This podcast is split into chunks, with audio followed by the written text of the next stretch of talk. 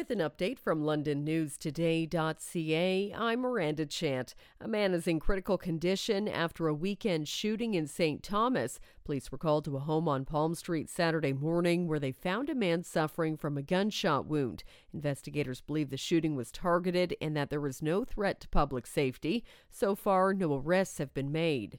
London police are looking for video footage in a crash that left a 56 year old man dead. Emergency crews were called to the serious collision in the area of Colborne and Oxford Street East around 8:30 Saturday night. A 56-year-old pedestrian died at the scene. The driver involved did stop. Police are asking anyone with dashcam footage or home surveillance video of the collision to call them.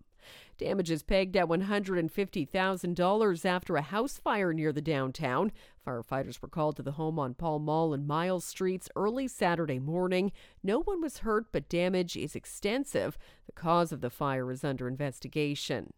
Dozens of Londoners gathered yesterday to mark the third anniversary of Down Ukraine International Airlines flight PS 752. The jetliner was shot down by Iranian military in January 2020.